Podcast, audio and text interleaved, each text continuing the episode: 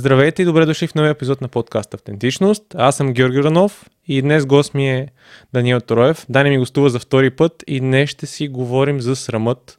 Тема, която ми е доста интересна последно време и като цяло причината да, да те поканя тебе, Дани, за, за този разговор е, че на рожден ден на подкаста ти ми подари една книга, която е много свързана с, с това, с срама и с като цяло Брене Браун е автор, който говори много по тази тема. Да. Да, тя по един уникален начин представя тези дълбоко некомфортни теми. Хем супер простичко, хем също време с дълбочина и научна прецизност.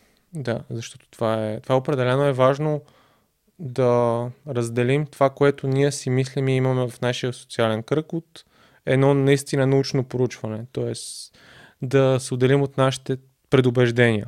Абсолютно. Да, и само преди да почнем епизода, може да ме подкрепите в Patreon, а, ако това, което правя, ви носи стойност, и също така до края на годината целта е да станем пет хиляди в YouTube, тъй че ще съм благодарен, ако се абонирате за канала.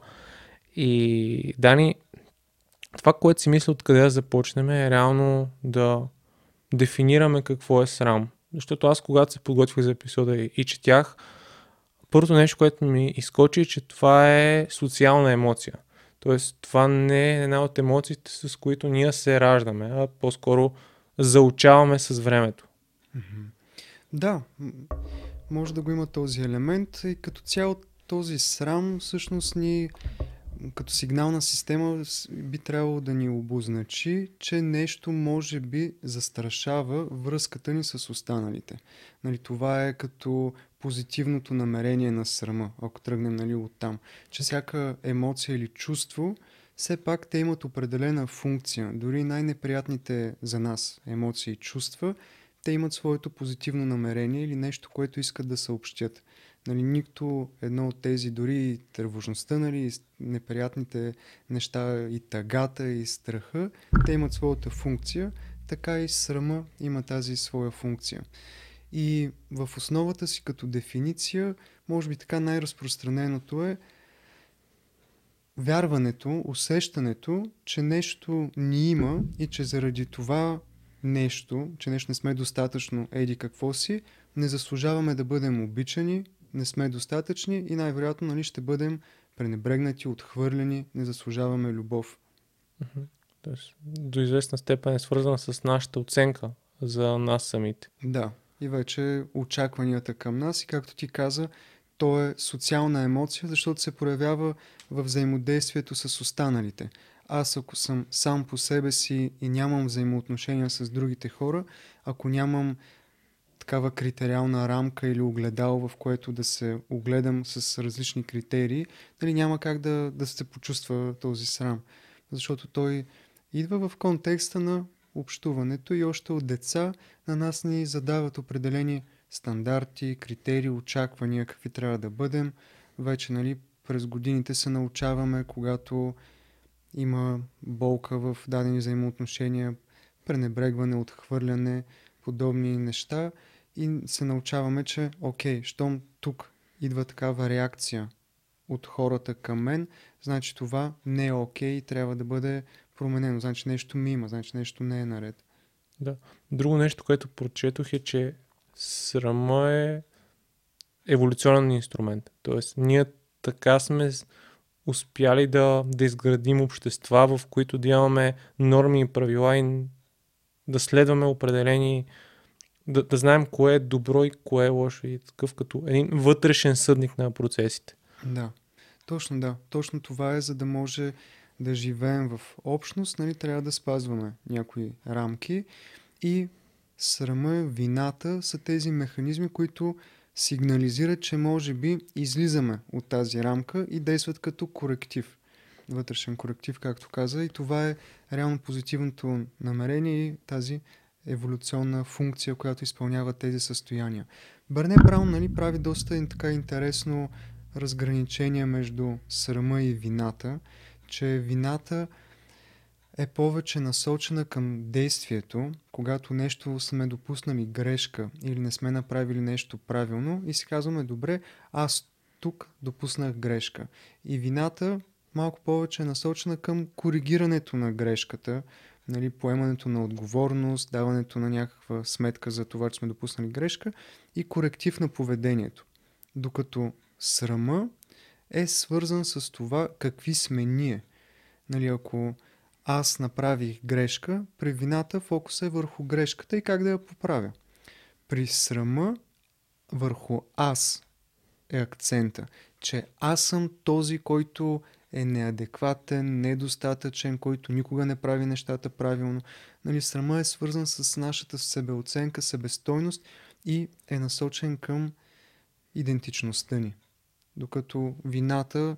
Сега то, разбира се, в един ежедневен план те малко се преплитат нещата и тук говорим строго така като дефиниции, но много често, когато изпитваме вина, там може да има и срам, но е готино като определение, нали, така за самите нас също да си, да се опитаме да наблюдаваме кога е вина, кога е срам и дали може да направим това разграничение. Рамката между двете и да може да, да, да, да сложим определение за съзнанието си. Да. А, това като цяло е позитивният елемент на срама. А кога минаваме границата, в която ни спира, т.е. срама а, вместо да ни предпазва, ни отдалечава от това ние да развием себе си и да развием потенциала си. Да. Ами, като цяло той доста си ни спира от самото начало, защото м- преживяването на срам е свързано с страх, с а, някаква форма на обвинение и на disconnection, загуба на връзката. И тези неща, когато сме ги преживявали още от малки, в, нали, дали родители, дали в а, средата, в училище, така ни е задала м- такива усещания, че нещо не сме достатъчни, това вече почва да ни спира, защото ние започваме да живеем с едно усещане, че има неща, които могат да ни направят недостатъчни, че могат да ни направят незаслужаващи любов, подкрепа, че не заслужаваме да бъдем приети, да принадлежим. А всъщност всеки човек, нали, изначално заслужава да бъде приет, да принадлежи и много често тези неща, за които сме били посрамени, всъщност са повече, така да се каже, некоректен или нездравословен подход на хората към нас. В случая вината, ако говорим, нали, в по-научен план, е, нали, това, което коригира поведението и може да има тази адаптационна функция, нали, малко по-конкретна. Окей, допуснах нещо, поемам отговорност да го поправя. Докато срама блокира, защото там започваме да въртим този омагьосан кръг, че ето, аз не съм достатъчен, ето, на мен нещо ми има, ето, аз отново се провалих.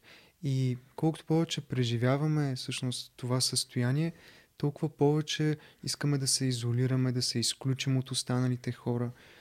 И много често ние си имаме, примерно, някои конкретни области или теми, върху които, за които, нали, може да изпитаме такъв срам, че не отговаряме на някакви критерии.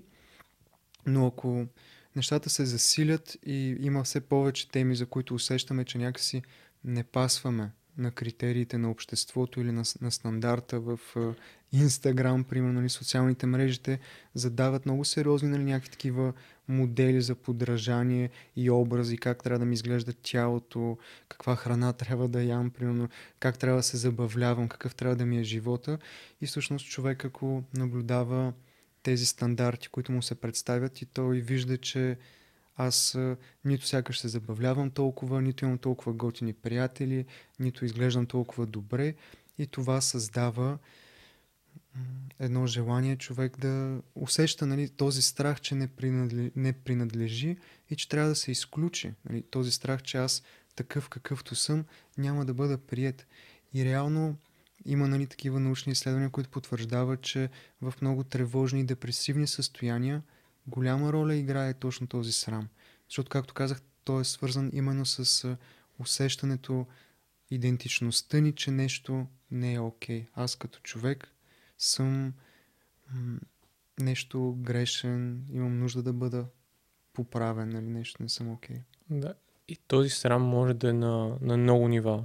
Може да ни е срам от тялото, може да ни е срам от това от къде произхождаме, това кои сме, това, че не сме постигнали достатъчно. Има много, много аспекти. Аз, аз а, тази тема ми е интересна, защото със сигурност в а, тийнейджърските години съм изпитвал о- огромно количество. О- огром, огромен срам и се замислям, че а, в средата, в която съм израснал в детските ми години, съм имал приятелства, но, но съм усещал как има дистанция между нас. И никога до, докато, влез, докато бях в гимназия и последните години на гимназия, когато се сближих с приятелите ми, които са с мен до сега, не съм се усещал толкова прият. И според мен едно от нещата е, че много често това се заражда в, както много неща с психологията и психотерапията, в ранните години, но това е устаряло. Тоест, това вярване, което ние имаме, че някой преди пет, десет, петнайсет, двайсет, трийсет години не ни е харесал или ни е нагрубил, или ни се е подиграл, ние си мислим, че човека, с който общуваме сега, ще направи същото нещо. Абсолютно, да. Ние де-факто си проектираме, нали, старите рани и старите ситуации върху сегашното и много често това, което сме получили в ранните години или в ранните училищни години като отношение от съученици или пък от родители, някак си го взимаме като опит и една част от нас тя очаква, че другите хора ще реагират по същия начин. Защото това, както казахме, нали, срамът, то е доста силно чувство, нали, много силно състояние, което има и телесен компонент, доста силен, дали ще е в стомаха, нали, дали цялото едно такова свиване, изчервяване, сковаване. И друго, което бих добавил като телесен е, че а, мислиш си, че нямаш какво да кажеш и, и ти е трудно да се изразяваш, поне при мен е това. Mm. Нещо ти е заседнало на гърлото. Да, реално доста силна стресова реакция се активира веднага в тялото, започва, нали, много кортизол, така да се произвежда и това води до всичките и стресови симптоми, които, нали, при, нали, вегетативната нервна система, симпатиковата система, като се активират с и сърцебиене, нали, човек може наистина да блокира, може да получи някакво стягане, участеното дишане или пък някакво такова по-стопорно състояние.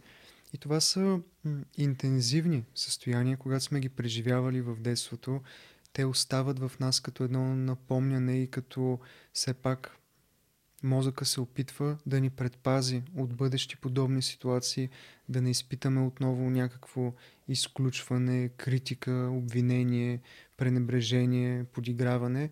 И да, когато усети, че попадаме в сходна ситуация, че може пак да бъдем изложени, да има такъв експожър, нали, на подобно нещо, веднага може да се активира и да си каже: окей, ето, тогава стана, много е вероятно и сега да стане, трябва да сме внимателни. Mm-hmm. Да, да. И ако дълго време сме в това състояние, т.е. изпитваме срам, това до какво води и, и не се изправяме срещу него.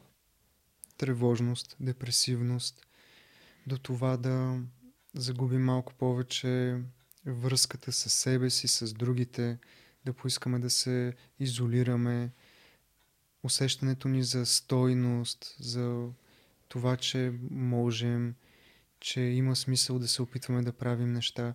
Реално ниската самооценка, самочувствието пада и това са неща, които много могат да ни блокират в ежедневието. М- също така интересна е, нали, тази връзка между срама и емпатията. И Брене Браун, нали, казва, че обратното на срама е емпатията. И ако в срама има страх, обвинение и загуба на връзка, нали, такъв disconnection, емпатията е точно обратното. При нея има смелост, защото, нали, да споделиш, да, да, се, да си позволиш, нали, да изразиш. Второто нещо е, е състрадание повече. Вместо, нали, критика, да може да проявим състрадание, разбиране, приемане. И вместо disconnection всъщност има connection, нали, да може да се свържеш с другия. И това е този антидот, нали, това противодействие всъщност на срама. Но тук го има и този момент, че колкото повече изпитваме срам, това може да ни направи и през този disconnection, който се случва, малко по-неемпатийни към останалите. Защото ние се фокусираме върху това колко на нас, нали, нещо ни има и може би не сме, не сме добри, нали, не сме достатъчни и е по-трудно да се поставим в позицията на другия. И примерно това може да има много интересни последствия, например, в едни взаимоотношения. Примерно, ако аз с моята, с моята жена имаме някакъв конфликт и съм допуснал някаква грешка и тя ми каже, нали, тук това малко ме нарани, което го направи. Ако аз имам тази склонност да изпитвам срам, аз веднага в този момент ще се затворя.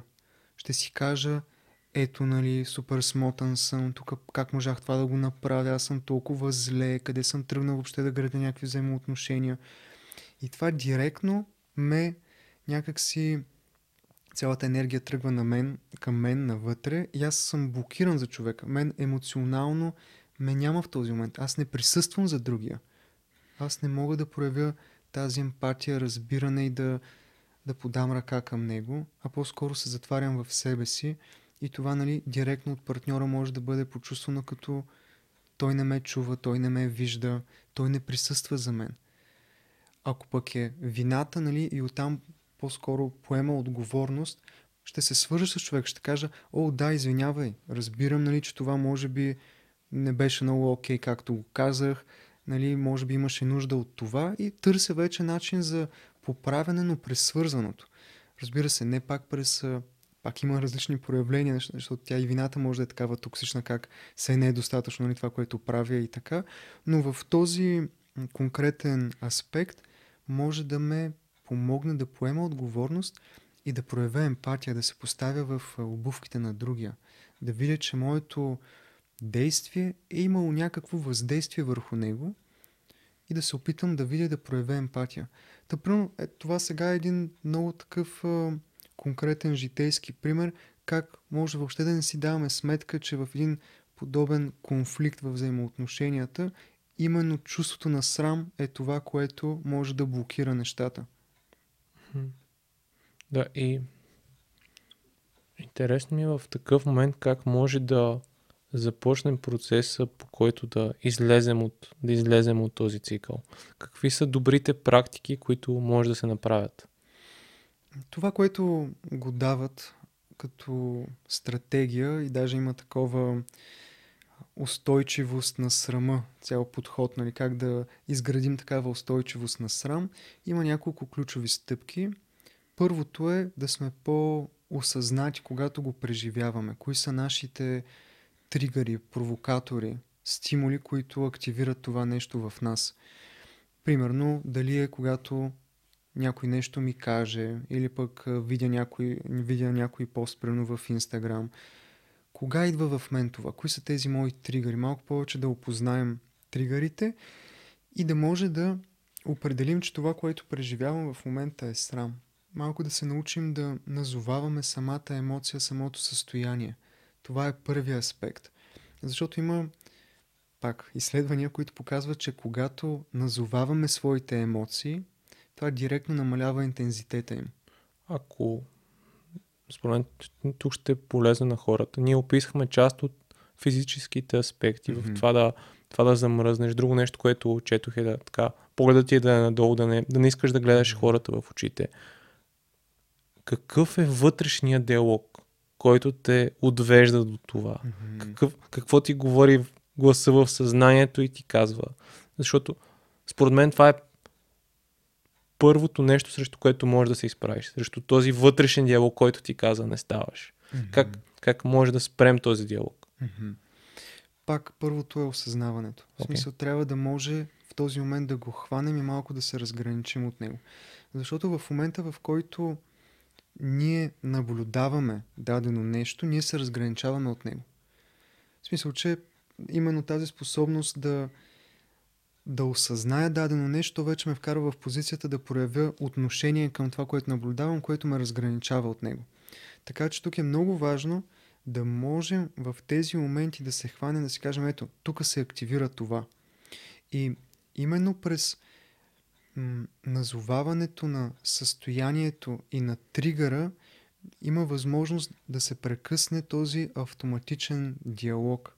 нали, това, което тръгва като мисъл, защото автоматично почвам да си казвам, ето, другите са много по-добри психолози от мен, примерно, или ето, тук аз пак нещо не направих като хората, или ето, толкова хубави снимки хората имат, пък аз, нали, еди, какви си са моите. Каквото и да е като тригър, и в този момент веднага, нали, тръгва автоматично това. Но ако аз в този момент успея да си кажа, добре, чакай сега, виж какво се случва, нали, това е срам, което тръгваш да преживяваш. И ето, това е гласа на срама в теб. Това са усещанията. Ето го, това същото чувство, това вече ме вкарва малко повече дори и в тялото. Защото при, за да може малко да спрем диалога вътре, всички тези автоматични мисли, един от добрите подходи е малко да си влезем в тялото. Да почувстваме какво се случва вътре в мен, да си позволя малко да се заземя, примерно с леко дишане, да направя малко пауза, да отпусна рамене корем. Ако срама ме удря долу в стомаха, да си позволя леко да се изправя, да направя по-бавно издишване, да си кажа, добре, тук и сега, ето, това е от тези тригъри. И това може да е една първа крачка, която малко да успокои и ума. Защото много често и в терапията се допуска тази грешка, да го наречем, че на мислите директно се опитваме да им противодействаме с мисли. Веднага да се опитаме да ги заменим с други. Примерно, ето, аз за нищо не ставам и да почна сега, нали, да си давам логически доводи, примерно защо ставам или защо това не е точно така. Според мен а, има така а, утвърждения. Понякога те са добри, но ако проблема е по-дълбок, т.е. ако има емоционален аспект, има други неща, които са голяма част от нашата личност на оценка и идентичността ни, това няма как да проработи. Да, и именно при срама казахме, че там говорим, че на ниво идентичност ние вярваме. И тези вярвания не са просто интелектуални, ментални, а то е такова висцерално, нали? То е телесно усещане, че ето аз не съм достатъчен, че аз не заслужавам. И там е много важно да включим и самото тяло в методите за справяне. Да, и друго, което си мисля, че това е една от най- а, обземащите те емоции и, и, и изразходващите те в дългосрочен план и изцеждащите те за това, че е постоянно там и постоянно е в теб. И съм забелязал, когато се изправя срещу такъв срам, как има прилив на енергия. Обикновено това е процеса, който се случва. Да, следва това от блокиране. Буквално, нали, в момента, в който си позволим да, да споделим, да изразим, да застанем зад себе си, всъщност това води веднага до разреждане на това напрежение, отпускане, отключване, нали, на някакъв заряд. Защото това са доста блокиращи състояния. Mm-hmm. И именно това е, нали, следващи стъпки, които могат да бъдат след, нали, съзнателното хващане на това. Вече там второ може, нали, да бъде с а, дишането малко повече, да си усетим в тялото какво става. Тогава може да добавим и вътрешния диалог, това, което и ти каза, нали, промяна на мислите. Това, което мощно работи, е развиването на себесъстрадание, на такова подкрепящо, приемащо, грижовно отношение към нас самите. Защото това е нещо в, в природата ни, което е зададено още от деца като сме, че именно през приемането, през грижата на, на нашите близки, това е най-добрият начин ние да почувстваме облекчение, успокоение на всички нива вътре в нас. И проучванията показват, че дори сами на себе си, във вътрешния си свят, нали, да се обръщаме така към тази наша част, която вярва, че нещо не е достатъчна, има същото успокояващо действие. Та, тук това е пак важен детайл. От негативно мислене не се опитваме да преминем към положително. Защото това е просто много често не работи. Това, което ти каза за утвържденията, нали, там си има друга, нали, друг контекст на прилагане, но когато говорим за тези емоционални състояния, които ни обземат, и там има, нали, много силна телесна реакция на стрес и тогава ума е трескав и започва с тези всичките автоматични мисли. Това, което повече дава възможност да бъдем успокоени, като добавим, нали, практики за заземяване, е вече вътрешния емпатиен, състрадателен диалог. И това, което и Брене Браун описва много хубаво, че този диалог трябва да бъде свързан с това, че първо това, което преживявам и това, което ме тригърва, не е... не означава, че на мен нещо ми има, че аз не съм достатъчен. Защото аз като човешко същество винаги съм достатъчен. И всеки от нас има своите несъвършенства или неща, за които иска, нали, примерно още да се развива или да работи. Мисля, че част от менталитета е на...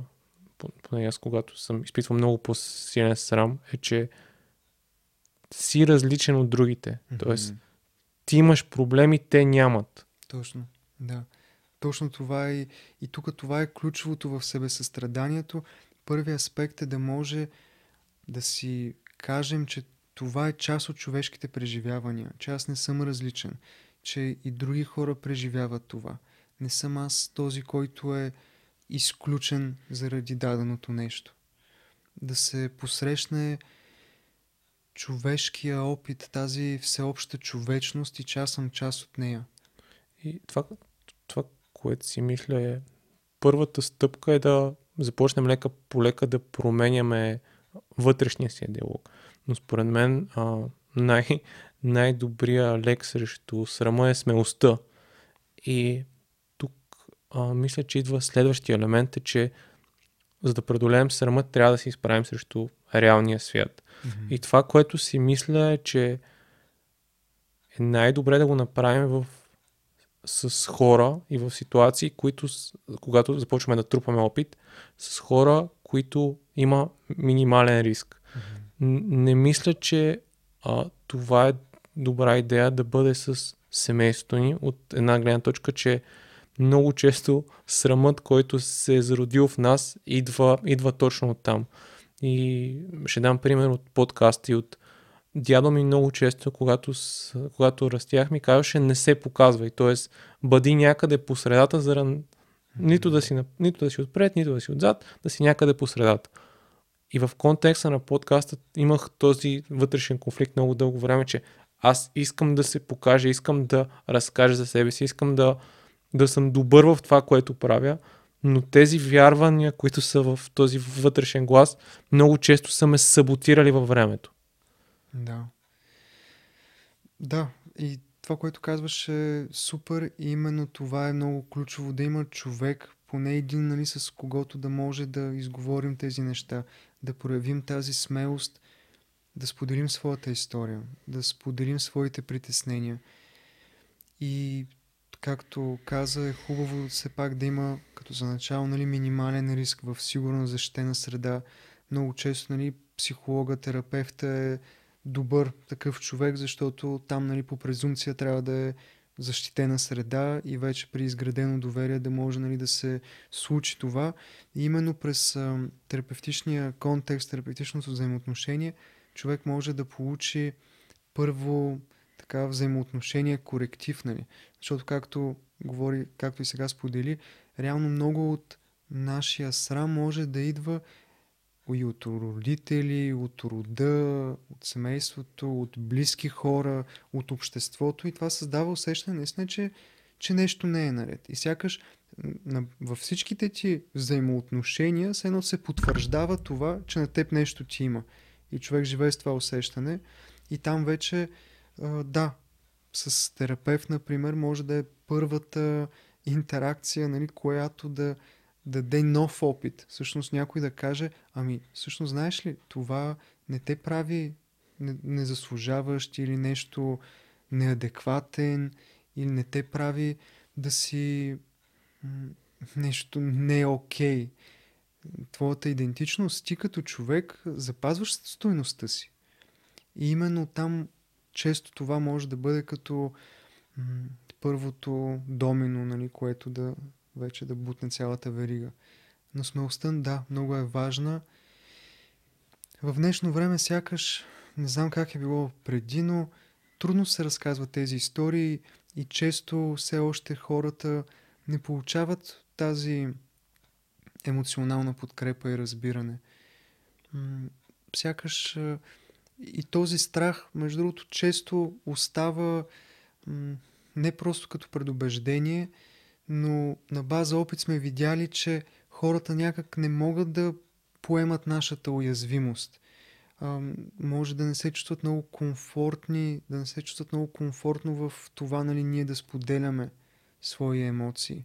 Сякаш тази търпимост или толеранс или възможността да, да присъстваме в чуждата болка, в чуждата негативна емоция е нисък. Да, това, което си мисля, когато те слушаме, ако общуваме с някой и, и по добър начин споделим това, което, че да кажем, че изпитваме проблем и той не, не удовлет, т.е. не, не покаже разбиране или пренебрегне тази емоция, проблема не е в нас. Мисля, просто човекът няма емоционална интелигентност в този контекст. И, но, но, но обикновено това ще затвърди нашето вярване, че пак, пак не съм, пак не съм, а... пак аз съм грешка. Абсолютно, да. Защото когато е примерно срам, който носим от дълго време и много силно се е врязал в идентичността ни, ние сме чувствителни за, за всеки детайл, който потвърждава нашата теория. Да, аз точно това си мисля и а, реално а, в епизода, който говорех за сексуалната травма, която съм преживял. И това, това беше толкова в мене и, и в толкова... Замислям се как с всеки човек, който се видя преди това, беше аз това трябва да го скрия. Тоест разговора не искам да отида в посока, която е близка. И тоест, аз още преди сме започнали комуникация, се затварям.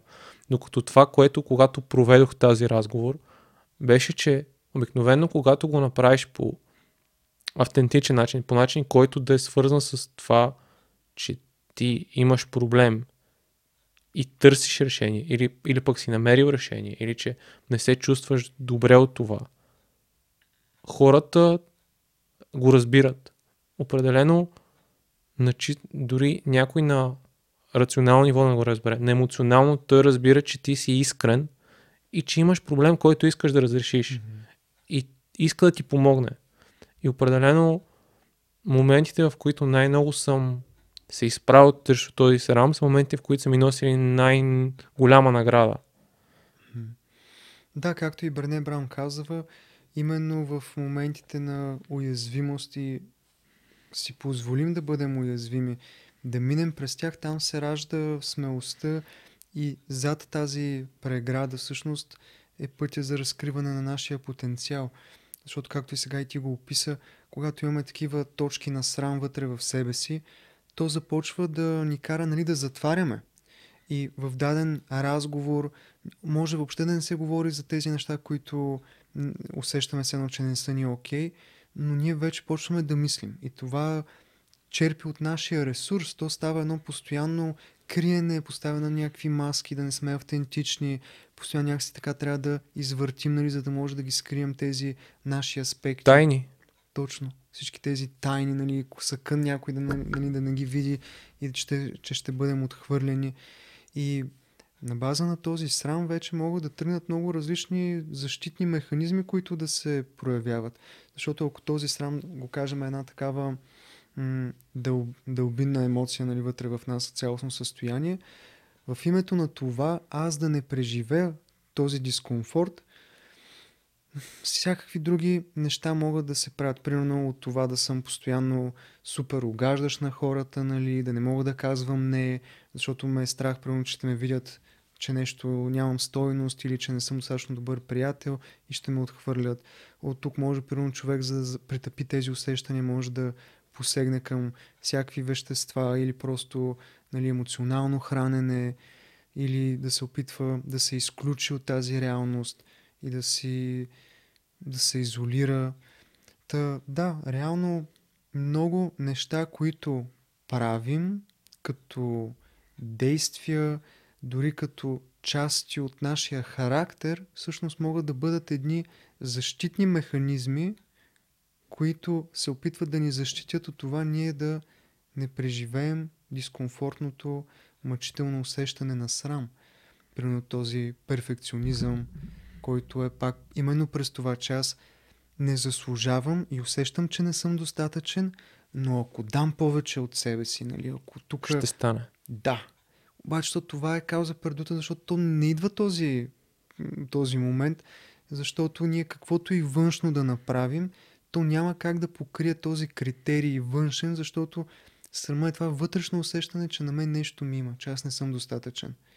И тук всеки момент, в който някой ме погледне с критика, всеки момент, в който усетя, че дадения човек или общност по някакъв начин така не е съвсем изцяло безусловно да ме приема, то веднага ще се тригърне в мен това усещане, че аз не съм достатъчен. Аз съм се замислял, че много често, когато и в момента до известна степен това при мен, но се чувствам добре, когато съм с един човек, т.е.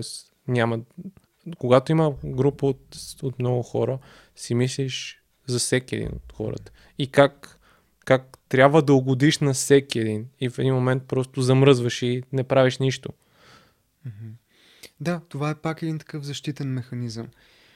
Аз също го имам в моя характер, нали, на база, може би някакви преживявания и такива личностни предразположения, но точно е това, нали, да си свръхбдителен за емоциите, за реакциите на другите хора. И точно така, примерно, ако си с пет човека, нали, ако тръгваш да казваш нещо, вече вътрешно да си премислил, примерно, как ще бъде посрещнато от, от всеки един. Да. Да, и това е, като си дал сметка, нали, пред някакви години за това нещо, ми това си е чиста такава защитна реакция от а, срам, от тревожност, нали, че нещо пак ще бъдеш а, критикуван, пренебрегнат, нещо осъден, м- отхвърлен по някакъв начин. И затова ума ни, той е доста все пак така адекватна машина и се опитва, нали, да ни защити, като ни направи свръхбдителни.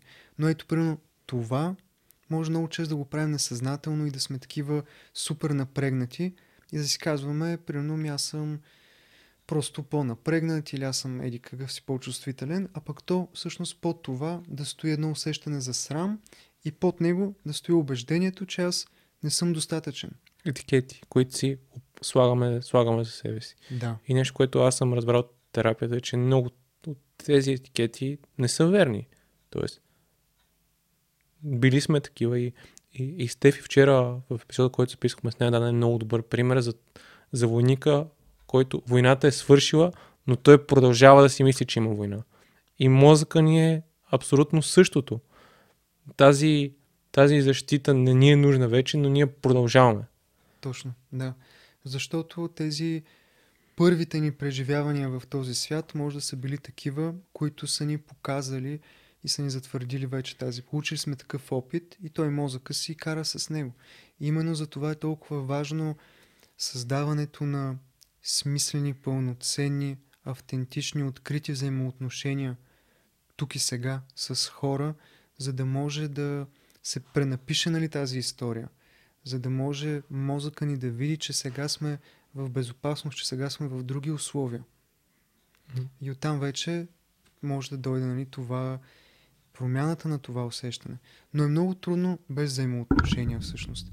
Защото, както казахме, срама, нали, той по, по дефолт, нали, идва от, от страха, че не сме достатъчни за хората около нас и че няма да не заслужаваме да бъдем приети, че ще бъдем отхвърлени, вместо да бъдем приети, да получим любов.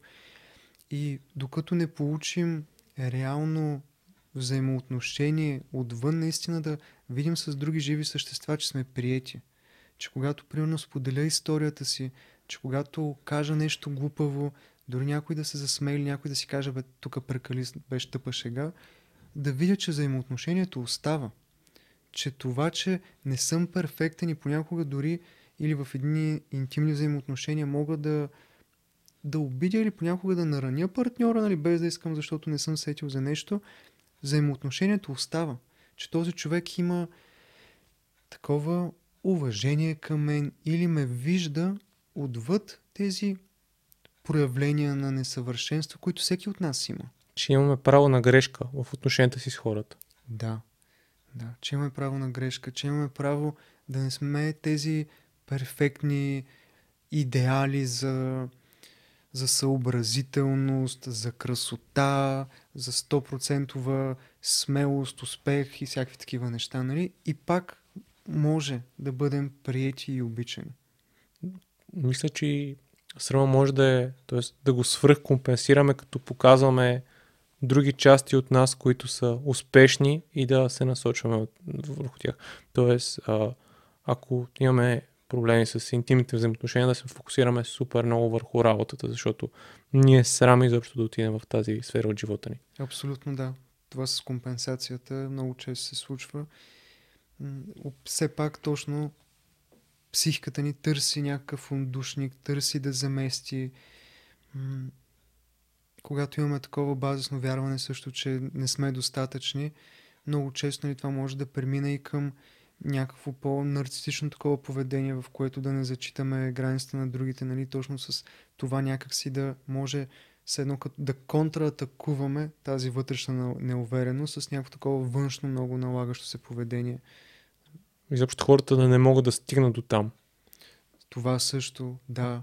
Да, също и точно този механизъм, нали, на една такава емоционална недостъпност може да бъде отново през този страх и срама всъщност, че ако се покажа такъв какъвто съм, нали, няма как да се получи взаимоотношението. И всички тези маски, които си слагаме, ролите, които се опитваме да играем, понякога м- маската на този easygoing човек, на, на лекия, нали, който винаги е супер така, на, на всичко казва да, майтапи се, нали, гледа така по-айляк да го дава, пак може да е като един такъв механизъм само и само да бъда харесван, нали, да съм колкото се може по-приет, включен хората, да няма, нали, никой, който да може да каже нещо лошо за мен, защото всички ме възприемат, нали, като този, който винаги е позитивен, нали, супер така. Та, интересна е точно тази тема и да се опитаме да си направим една такава проверка. Моментите, в които чувствам някакво напрежение, какво има отдолу като, като, емо, като емоция, ако тази емоция можеше да говори или към нея, какъв е менталния, нали, мисловния фон, който върви. И така придобиваме повече сила върху тези състояния. Което също си мисля е, че да си позволим по здравословен начин да поставяме нашите нужди пред нуждите на другите хора. И, и това го казвам от гледна точка, че много дълго време а, съм имал мои приоритети, но когато някой ме помоли за нещо, винаги съм бил, да, ще ти помогна, ще ти помогна и съм, много съм се разсевал и не съм си позволявал да отказвам на хората. И съм бил съгласен с всичко и съм смятал, че всичко, така, така хората ще ме харесат и аз нямам право да казвам не и трябва да се раздавам за другите. Точно, да. Тук Габор Мате, нали, има много хубави разработки и той, нали, казва как а, детето има две базови нужди от привързаност и автентичност. Коя е с предимство? Нуждата да сме привързани, да сме свързани. И тя е тази, която ако е застрашена, автентичността директно бива потисната. И това, което ти казваш, то е свързано с това да може да сме автономни, да може да сме автентични. Имаме себестойност и съм готов да се заявя, да поставя граница, да се изразя. Но ако още от моето детство или в живота ми като цяло е имало такива ситуации, в които нуждата ми от привързаност е пострадала и аз съм усетил, че хората ме изоставят, пренебрегват, унижават, посрамват, контролират, отнасят се несправедливо към мен, всъщност аз няма как да си позволя да бъда автентичен и да поставям граници, защото цялата енергия ще отива на там как да се свържа с другия. Какво трябва да направя, за да бъда харесван, за да бъда обичан? И там се включват тези поведения на себепотискането, на саможертвата, на това да се опитвам да изпълня всички критерии и очаквания, които имат хората към мен или света отправя, нали, към индивида. тук много често и може да бъдем блокирани в едно постоянно ментално предъвкване на всички наши притеснения и страхове, или пък една такава емоционална зависимост. Аз да се опитвам да предугаждам състоянията на другите и да давам всичко от себе си, за да може човека да се чувства добре край мен. Нали? Да четеш мисли. Да, да четеш мисли. И, и всичко това идва с предимство, защото аз усещам, че не съм обичан и че явно нещо в мен има, което ме прави да не бъда обичан, да не заслужа тази любов, и съответно трябва да се постарая да така да се напасна и променя с каквото е необходимо. Дали ще е това за саможертва, да не казвам не и всичко да се съгласявам, дали нещо друго, само и само за да покрия тази нужда. И за това, това с автентичността. Тук, между другото, тези неща много често се срещат и в, в терапевтичен план, нали, когато, примерно, човек си казва, ето да, тук наистина сега вече ще поставя граници, или ще а, сменя работата си, или тук вече ще бъда, нали, много по-уверен човек, като тръгна да постигам еди какви си цели, и следващия момент нещо не се получава, има някакъв блокаж, нали. И примерно тук може да кажем, човек има съпротиви, не е готов, или а, може би го е страх, или така липсва мотивация. Но много често, когато влезем в самия контекст, виждаме, че там има притеснение, че ще бъдат нарушени връзките. Точно тази нужда от привързаност може би ще пострада. Ще се скъсат. Да. Ако аз си позволя да бъда повече, да отстоявам, да изразявам себе си, да се погрижа за себе си. Много често това с грижата за себе си точно е обвързана с а, едно такова притеснение, че ако аз повече си позволя, хората ще ги разочаровам и това, нали, ще наруши нашите взаимоотношения. Да. Това, което са ми казвали, в семейството ще, ще си нагъл, т.е. ще прекалено много искаш. Точно. Да. И това е, това е много ограничаващо в, в един момент, от един момент нататък, защото ти затваря много, много врати. Mm-hmm. И според мен е точно това вътрешния диалог, диалог, който да ти каже, че това, което си ти, твоите нужди в момента са по-важни от нужди на другия човек. За теб, за теб това е така. Не да навлизаш инвазивно към него. И нещо друго, което наскоро слушах, е за автономните и неавтономните нужди. И т.е. автономните нужди са, които това да, да че имаме желание, желание за секс, желание да се храним, потребност да, да се развиваме. А част от неавтономните нужди са нужди, които по-скоро сме възприели отвън и не са част от нашата личност, не са mm-hmm. интегрирани в нас. И ние ги изпълняваме, за да получим нещо, но всъщност имаме нужда от нещо, което седи зад него. Тоест не сме чисти в намеренията си, mm-hmm. когато поставяме, когато поставяме защо искаме нещо. Mm-hmm. Да, да. А, това е важен момент, защото често си мислим, че се стремим към дадено нещо и уж това, нали, ще удовлетвори нашата нужда, а пък то отдолу има друга нужда или потребност, която ни е по-базова и тя няма обаче да бъде задоволена по този начин. Примерно, една такава превнесена ни отвън нужда може да бъде успех в кариерата или да съм най-добрия в това, което правя. И аз смятам, че това е, нали, най-голямата им потребност и това като стане, нали, всичко ще е окей. Okay. А всъщност, под това стои, нали, някакво такова, сме направили връзката, че ако това бъде задоволено, ще се задоволи нуждата, че ще бъда вече приет и обичан. И всъщност аз мога да прекарам половината си живот в това да удовлетворя тази нужда, да съм перфектния в кариерата, примерно, най-добрия професионалист, и накрая да го постигна и това да не задоволи всъщност това, което е било на същото отдолу. Да. И тогава сме такива, какво става. И много често, нали, ние не си даваме тази сметка, че под тези външни наши цели отдолу стои точно такава по-базова мотивация, че отдолу има наши нужди, ценности, потребности, които именно тях искаме всъщност да задоволим през горните неща, но а като не си даваме тази сметка, всъщност постоянно може да сме в една такава фрустрация, в недоволство, да минаваме през тези тревожно-депресивни състояния, без да си даваме тази сметка, че те идват не заради тези горните неща, а по-скоро защото не сме насочени към корените. Това, което е, това, което е същината.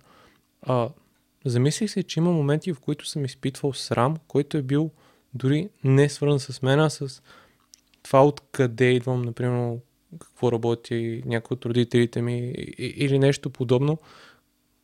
И се замислям това, каква може да е причината да, да се срамуваме нещо, дори което не сме ние самите. Mm-hmm. Може ли още малко да кажеш? Да, беше, беше много интересно, сега, сега си го спомних и майка ми работеше, продаваше в магазин, а, който беше близо до училището, където а, учих. Сякаш ме беше срам от това, което тя правеше в този момент. Mm-hmm. Да. Да, тук отново, нали, ние се идентифицираме с много неща. И все пак семейството, нали, това какви са родителите ми, откъде идвам, от какъв град, примерно, или дори човек, нали, може да изпитва срам, нали, че е от дадена националност, нали, или от държавата, в която живее. Просто защото тези неща ние се идентифицираме с тях. Особено пък близките хора, нали, там тече много силна идентификация, особено пък в тези по-ранните години. Та, да, това също е интересна тема, как ние м- приемаме за себе си, нали, така, към нашата идентичност добавяме и неща, които може да са външни на нас, всъщност обаче се срастват някакси с идентичността ни и когато нещо с тях не е окей или пък за някой външен, нали, нещо не е окей с тези елементи, ние пак преживяваме този срам, защото сме се идентифицирали твърде много с... Да. Да. Тогава това, което се мислим е, че сякаш съм искал да бъда, нали, да, да бъда по-добър, родителите ми да, да правят нещо друго, което от сегашна гледна точка ме е срам, че ме е било срам за това, смисъл, mm-hmm. такъв парадокс. Да. Защото ние нямаме контрол върху това и, и когато един човек си изкарва, нали, пари за честен труд, той е достоен за уважение и няма, няма срамна работа, със сигурност това да разсъждавам по този начин в момента, но това е...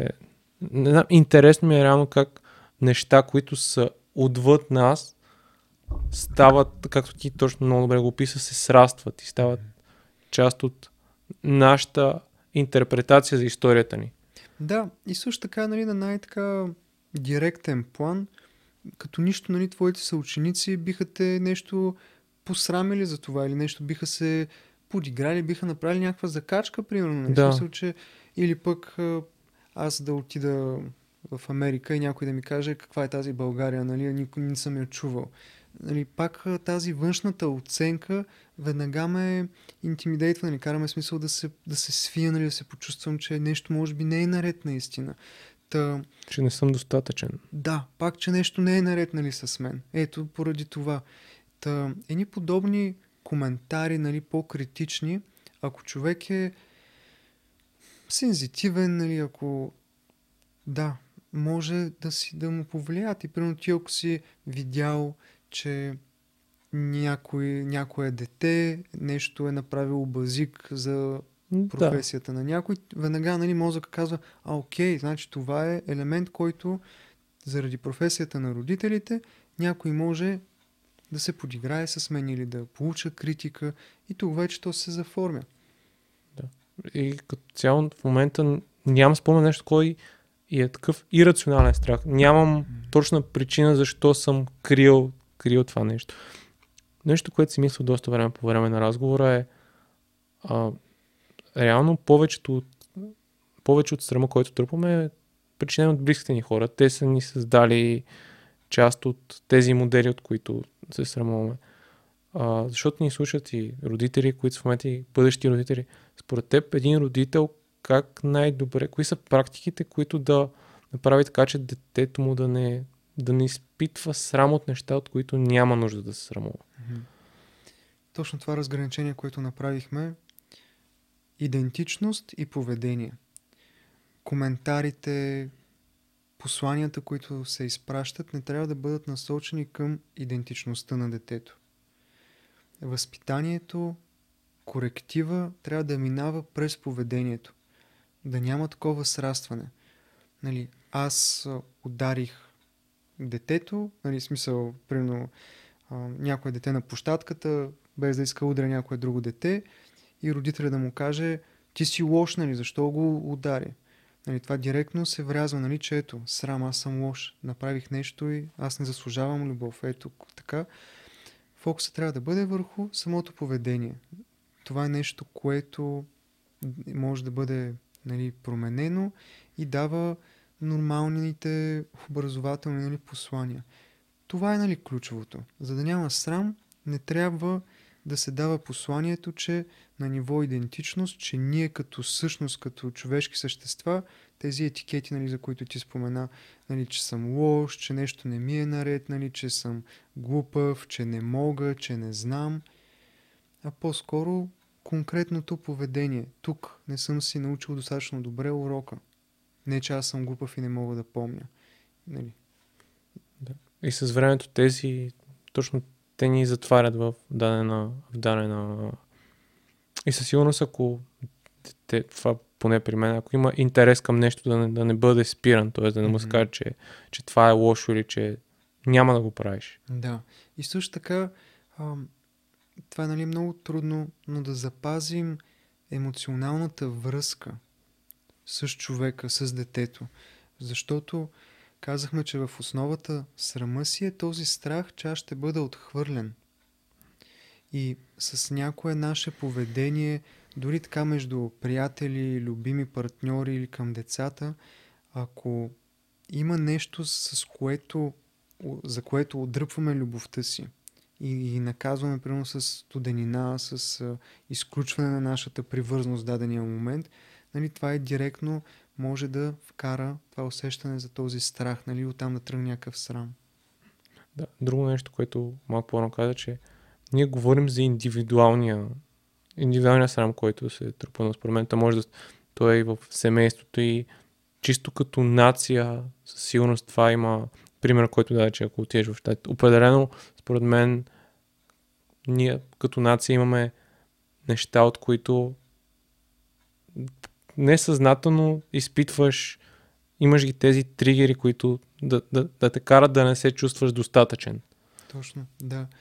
Да, родово, родови травми, в семейството някакви неща се предават м- на национално ниво и цялата тази тема ни поканва малко повече да се свържем с точно това, което е отвъд. Как може ние да, да запазим любовта си и смелостта си, да изразяваме себе си, въпреки, нали, тези неща от миналото, които по някакъв начин все едно е имало нараняване за тях или осъждане, критика. Да, това е една такава покана към, към нас самите, да се свържем повече с себе си и да открием това наше автентично аз отвъд ограниченията, в които сме били поставени, отвъд, нали, тази идентификация с външното. И тук това малко отива пак към духовните въпроси, нали, кой съм аз и на какво базирам усещането си за стойност. Защото тези социални конструкти, нали, които измерват все едно стойността ни от а, всичките тези критерии, нали, колко знам, какво мога и всякакви такива неща, те са доста, в крайна сметка, относителни и не са на нивото на стойността ни като, като личности, като хора. А много често ние градим идентичността си именно на тези външни неща. Нали, аз съм, и тук, примерно, ако направим такъв експеримент, кой съм аз и десет пъти така си задам този въпрос и отговоря, ние започваме с тези по-външните неща. Ами аз съм а, психолог, аз съм на трийсет години, аз нали съм мъжа на еди коя си или еди какво си, но тези неща м- реално са относителни и времени, защото примерно след петдесет години няма да съм вече млад. След десет години, ако преживея някакъв бърнаут, може и да не мога и професията да си правя. Нали, красота, слава и всякакви такива неща. Ние много често на база и общество, и послания нали, от семейството започваме да градим себе си и да се идентифицираме с неща, които не са стабилни. И се актуализираме с времето, т.е. оставаме в миналото за, за, за, да. за, за неща, които вече не са валидни за нас. Да. А, а, а ти изреди нещата, които се променят, а, а според теб, кои са нещата, които са безусловни през, през целия ни живот? Това, че сме хора. Това, примерно, това, което е много красиво като формулировка, е, че човек нали, не е това, което се е случило с него, а е това, към което се стреми. И ако аз се стремя към това да живея един, любов, един живот, изпълнен с любов, с емпатия, с състрадателност, искам да дам нещо добро от себе си. Независимо какъв съм, къде съм, какво мога, какво не мога, именно този идеал или тази мотивация, тя ме прави аз да съм свързан с нещо, което е под мой контрол и също време м- дава сила и енергия и автоматично ме прави стойностен просто поради това, че присъствам. Mm-hmm. Че, че имаш, има нещо, което те движи напред. Да. А, да не би трябвало нали, въобще да е въпрос аз стойност ли съм, защото всеки от нас е тази индивидуална уникалност. Uh, всеки от нас е, така да се каже, едно проявление на любовта, защото нали, дошли сме на този свят, uh, имало е някакъв импулс, нали, имало е connection между двама души и всъщност ние сме някакво такова проявление на любовта и заложено във всеки от нас е всъщност да се стреми към тези, този импулс нали, за, за свързаност с другите. Нали, точно това да, да сме свързани, то, то ни е чисто биологично заложено всъщност. Желанието това да се случи. Да, желанието да сме свързани, а да бъдем свързани, то това се получава именно през тази нишка на, на емпатия, на състрадание, на добронамереност. И това са едни от показателите, които ни правят истински щастливи. Да бъдем свързани с останалите, а това е наше изначално право и най-базова нужда. То е част от, от мейкъпа ни, от нашата цялата конфигурация. Та да, като човешки същества ние по, по дефолт имаме тази стойност. И би трябвало м- въобще нали, да не идват подобни неща, как да имам повече стойност или кое ме прави стойностен. Самия факт, че съм, то вече е стойностен. Нещо, което казах в началото на разговора е, че децата не се раждат със срам. Тоест, ние го придобиваме в обществото и колкото повече се върнем към тези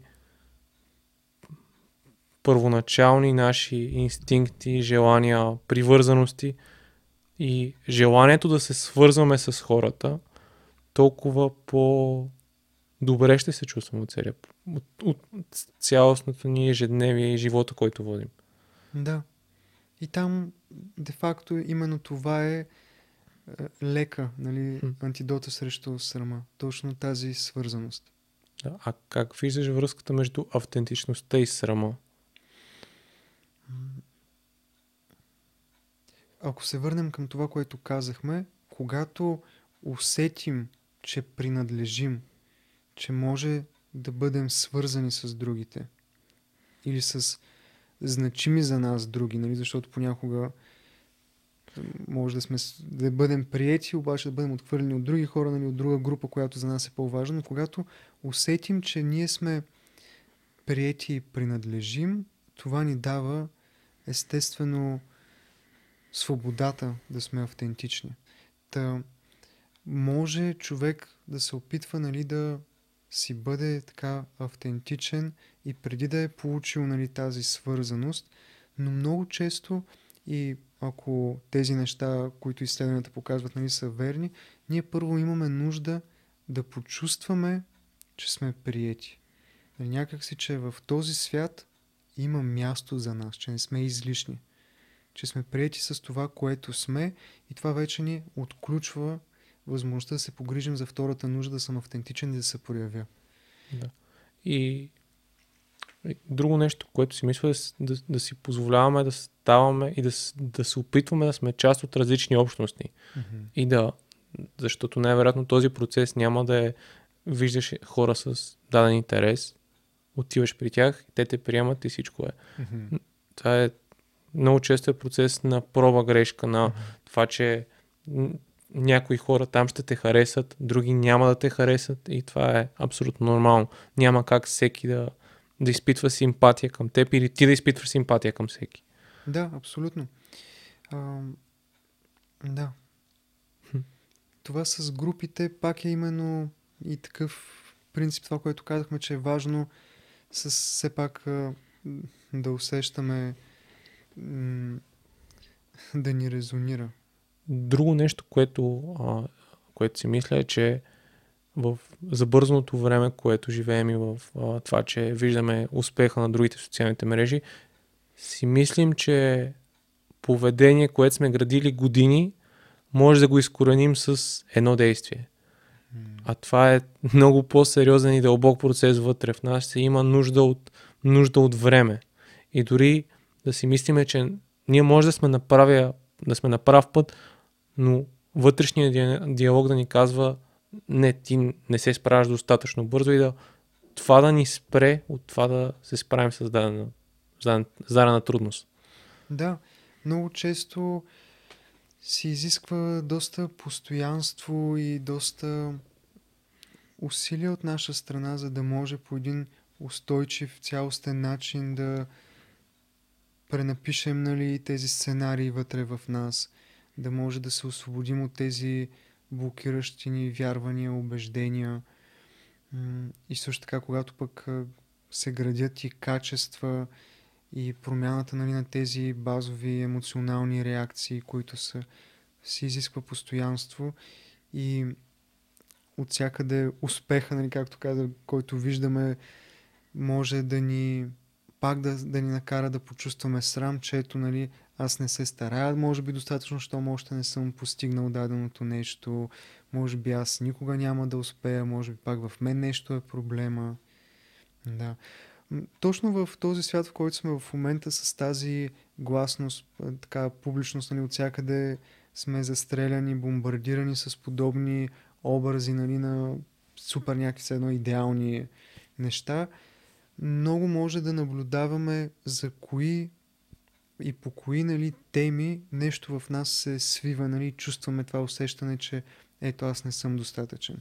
Може така да си направим като карта на, на срама, нали, на всички тези моменти, в които реално аз преживявам срам, и да видим как, как реагирам на тази емоция, на това състояние, как минавам през него, дали се опитвам да го претъпя с някакви такива копинг механизми или да се разсеям с нещо, или пък започвам, нали, да си изпадам в по-потиснато състояние известно време и си цикля върху това с този диалог вътре, как не ставам така и се забивам, нали, в някакво предъвкване, или пък а, се опитвам точно да компенсирам през някакви други действия.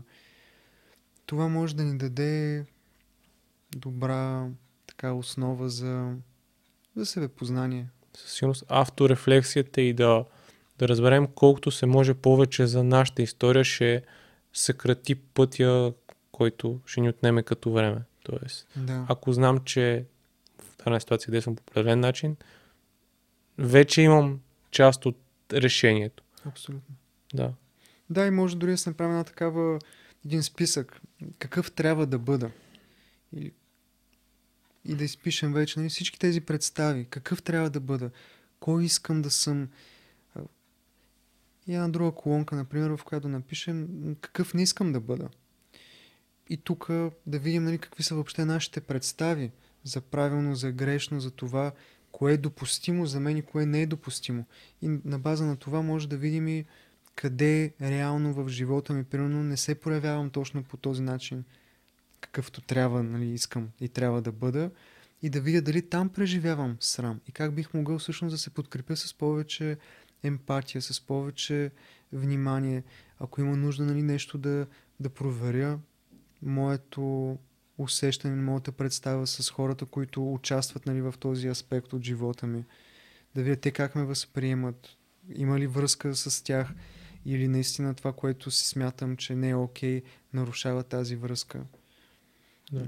А, Джордан Питерсон, мисля, че той го каза, а, казва в един от подкастите, който гостува, е, че много по-лесно е да кажем нещата, които не искаме да бъдем в, в дадения момент. По-лесно се свързваме от това да знаем мисията или да знаем това, което искаме да правим до края на живота си. По-лесно е да почнем от там. Не искам да съм лош човек, не искам.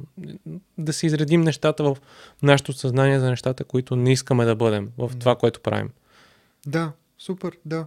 И тук вече може да видим в кои моменти всъщност сме такива, каквито не искаме да бъдем, и да видим там точно, може би, се крие този срам и вече може да го адресираме, да видим първо какво е неговото въздействие върху тази сфера от живота ни, и вече след това с тези неща, които изговорихме, осъзнаването на тригъра, вътрешния диалог, телесните усещания, малко упражнения за заземяване, малко вътрешен по-подкрепящ и емпатиен диалог вместо това с критиката и съжалението или директно така по-наказателното, нали, осъждането.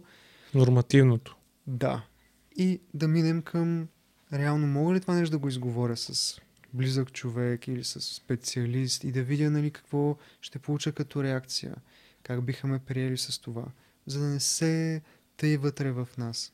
Според мен работата специалист и само работа специалист ще ти помогне, няма да е, няма да е толкова бързо, а работа специалист и авторефлексия, т.е. да, да изследваш себе си и историята си, са двата, двата механизма, и разбира се да събере, третия да събереш смелост, за да се изправи срещу тия трудности, които могат да ти помогнат и да съкратат пътя ти, да, да са твои помощници в това, това срещу което се изправиш. Да, абсолютно. Доверен човек, поемане на вътрешна отговорност с тази авторефлексия, нали, да сме съзнателни за това какво преживяваме, нали, да сме така м- субекти, нали, на нашия живот, в смисъл да сме, да ръководим, нали, посоката, и точно тази смелост. Действие. Да. Защото може да знаем много теория, но на практика ако не правим нещо, това създава даже допълнителен конфликт в, в нас. М- абсолютно. А, като казахме информация, ние споменахме Брене Браун, mm-hmm. която според мен е един от най-добрите изследователи на срама в, в световен план. Има ли ресурси, които ти би препоръчал по темата? Брене Браун, добре е с нея да се започне. Тя има супер книги по темата. А, Габор Мате също е чудесен автор и те... Може една година да мине човек само в тях да дълбае, така че на тях бих се спрял. Достатъчно е. Според мен е... Аз последно време съм на този принцип, чета нещо и пробвам. Не си mm-hmm. позволявам да влеза в тази заешка дупка, да изследвам още и още. Да, защото става само ментално... Да. Мен... Гимнастика някаква ментално. Дани, благодаря ти. Според мен е, преди да споменем ресурсите, направихме и обобщение на разговора и... И се радвам, аз лично научих доста нови аспекти за себе си, за срама от, от теб и, и съм ти благодарен за това, и според мен се получи разговор, в който доста добре изследвахме, изследвахме срама и давахме и неща, които са практики, т.е. може да, да научиш и да, да, да пробваш в живота си. И аз така мисля, ще видим вече и хората какво ще кажат.